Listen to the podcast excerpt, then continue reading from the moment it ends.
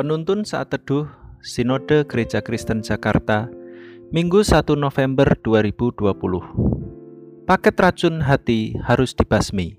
Terambil dari 1 Samuel pasal 18 ayat 5 sampai 30 Daud maju berperang dan selalu berhasil ke mana juga Saul menyuruhnya sehingga Saul mengangkat dia mengepalai para prajurit.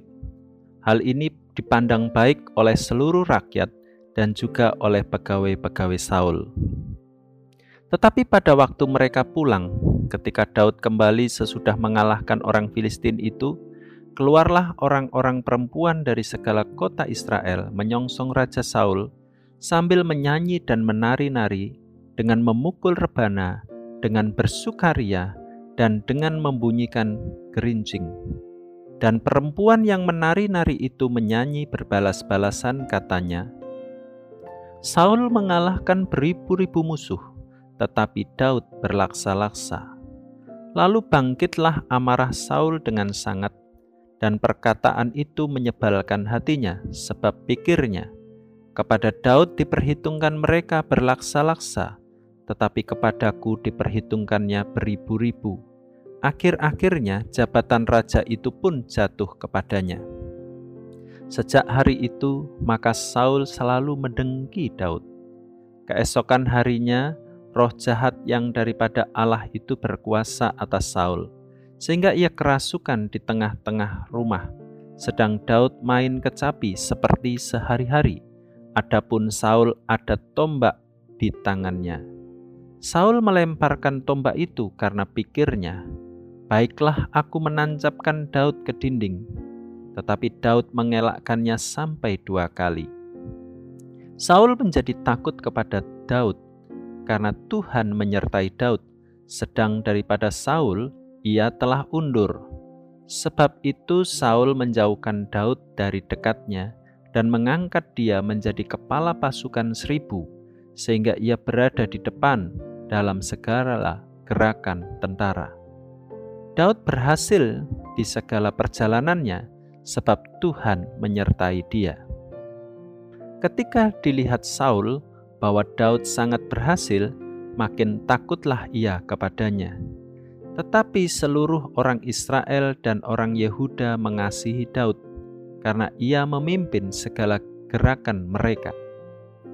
Berkatalah Saul kepada Daud, "Ini dia anakku perempuan yang tertua, Merab dia akan kuberikan kepadamu menjadi istrimu, hanya jadilah bagiku seorang yang gagah perkasa dan lakukanlah perang Tuhan. Sebab pikir Saul, janganlah tanganku memukul dia, tetapi biarlah ia dipukul oleh tangan orang Filistin. Tetapi Daud berkata kepada Saul, Siapakah aku dan siapakah sanak saudaraku, kaum ayahku di antara orang Israel, sehingga aku menjadi menantu raja. Tetapi ketika tiba waktunya untuk memberikan merab anak Saul itu kepada Daud, maka anak perempuan itu diberikan kepada Adriel, orang Meholah menjadi istrinya. Tetapi Mikal, anak perempuan Saul, jatuh cinta kepada Daud. Ketika hal itu diberitahukan kepada Saul, maka ia pun menyetujuinya. Sebab pikir Saul, baiklah Mikal kuberikan kepadanya, biarlah ia menjadi jerat bagi Daud, dan biarlah tangan orang Filistin memukul dia. Lalu berkatalah Saul kepada Daud untuk kedua kalinya, "Pada hari ini engkau boleh menjadi menantuku." Lagi Saul memerintahkan kepada para pegawainya, "Katakanlah kepada Daud dengan diam-diam demikian: Sesungguhnya raja suka kepadamu dan para pegawainya mengasihi engkau. Maka sebab itu jadilah engkau menantu raja. Lalu para pegawai Saul menyampaikan perkataan itu kepada Daud. Tetapi Daud menjawab, Perkara ringankah pada pemandanganmu menjadi menantu raja? Bukankah aku seorang yang miskin dan rendah?' Para pegawai Saul memberitahukan kepada raja, katanya, "Demikianlah jawab yang diberi Daud." Kemudian berkatalah Saul, "Beginilah kamu katakan kepada Daud, raja tidak menghendaki mas kawin selain dari seratus kulit katan orang Filistin sebagai pembalasan kepada musuh raja. Saul bermaksud untuk menjatuhkan Daud dengan perantaraan orang Filistin. Ketika para pegawainya memberitahukan perkataan itu kepada Daud, maka setujulah Daud menjadi menantu raja. Waktunya belum genap, tetapi Daud sudah bersiap. Ia pergi dengan orang-orangnya dan menewaskan dari orang Filistin itu 200 orang serta membawa kulit katan mereka dan dalam jumlah yang genap diberikan merekalah semuanya itu kepada raja supaya Daud menjadi menantu raja. Kemudian Saul memberikan Mikal anaknya kepadanya menjadi istrinya. Lalu mengertilah Saul dan taulah ia bahwa Tuhan menyertai Daud dan bahwa seluruh orang Israel mengasihi Daud. Maka makin takutlah Saul kepada Daud. Saul tetap menjadi musuh Daud seumur hidupnya. Apabila raja-raja orang Filistin maju berperang, setiap kali mereka maju berperang, maka Daud lebih berhasil dari semua pegawai Saul sehingga namanya sangat masyur.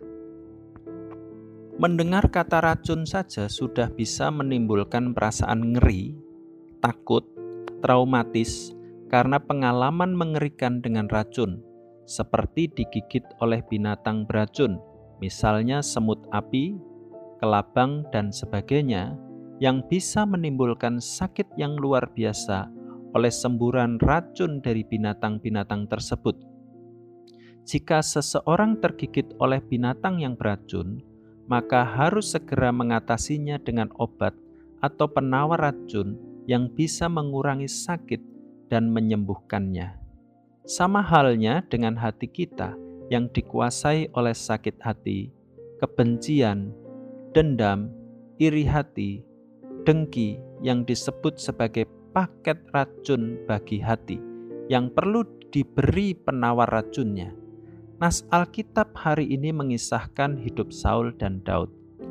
Di dalam hati Saul tersimpan paket racun yang merusak relasinya dengan Daud.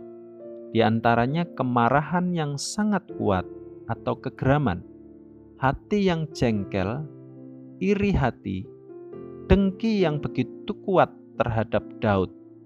Paket racun ini berakar dari pola pikirnya yang dibiarkan dikuasai yang jahat sehingga Saul berpikir jahat, negatif terhadap Daud.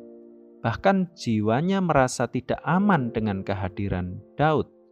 Saul membiarkan roh jahat menguasai hatinya, dan Allah mengizinkan itu terjadi.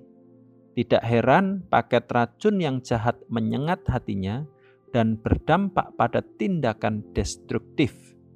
Saul merencanakan strategi yang jahat untuk membunuh Daud namun tidak berhasil. Saul semakin takut dan merasa tidak aman, sehingga merencanakan tindakan untuk menjebak Daud secara licik. Saul membiarkan paket racun merusaki hatinya. Dia tidak berjuang untuk mendapatkan penawar racun tersebut. Dia hanya berjuang untuk melakukan tindakan-tindakan yang jahat yang berasal dari dalam hatinya. Paket racun yang menyengat hati dapat berdampak pada tindakan destruktif yang akan mencelakakan orang lain maupun diri sendiri. Realitas diri kita yang sesungguhnya terungkap dengan jelas secerah mentari saat kita berada pada posisi dibandingkan, direndahkan, dirugikan, atau saat menghadapi krisis bisa menyingkapkan siapa diri kita bagaimana kondisi emosi, jiwa, dan daya tahan mental kita. Orang-orang yang kelihatan baik bisa berubah menjadi orang yang sangat jahat, licik, iri, sinis, dengki, dan sebagainya. Paket racun itu dapat merusaki hati, sehingga kepada tindakan-tindakan jahat yang dilakukannya. Adapun penawar racun hanya kita dapatkan di dalam Kristus Yesus.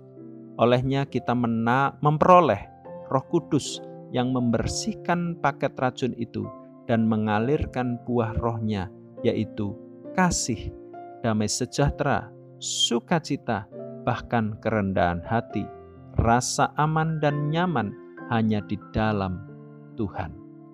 Paket racun yang merusaki hati apabila tidak dituntaskan akan menyebabkan komplikasi jiwa yang fatal.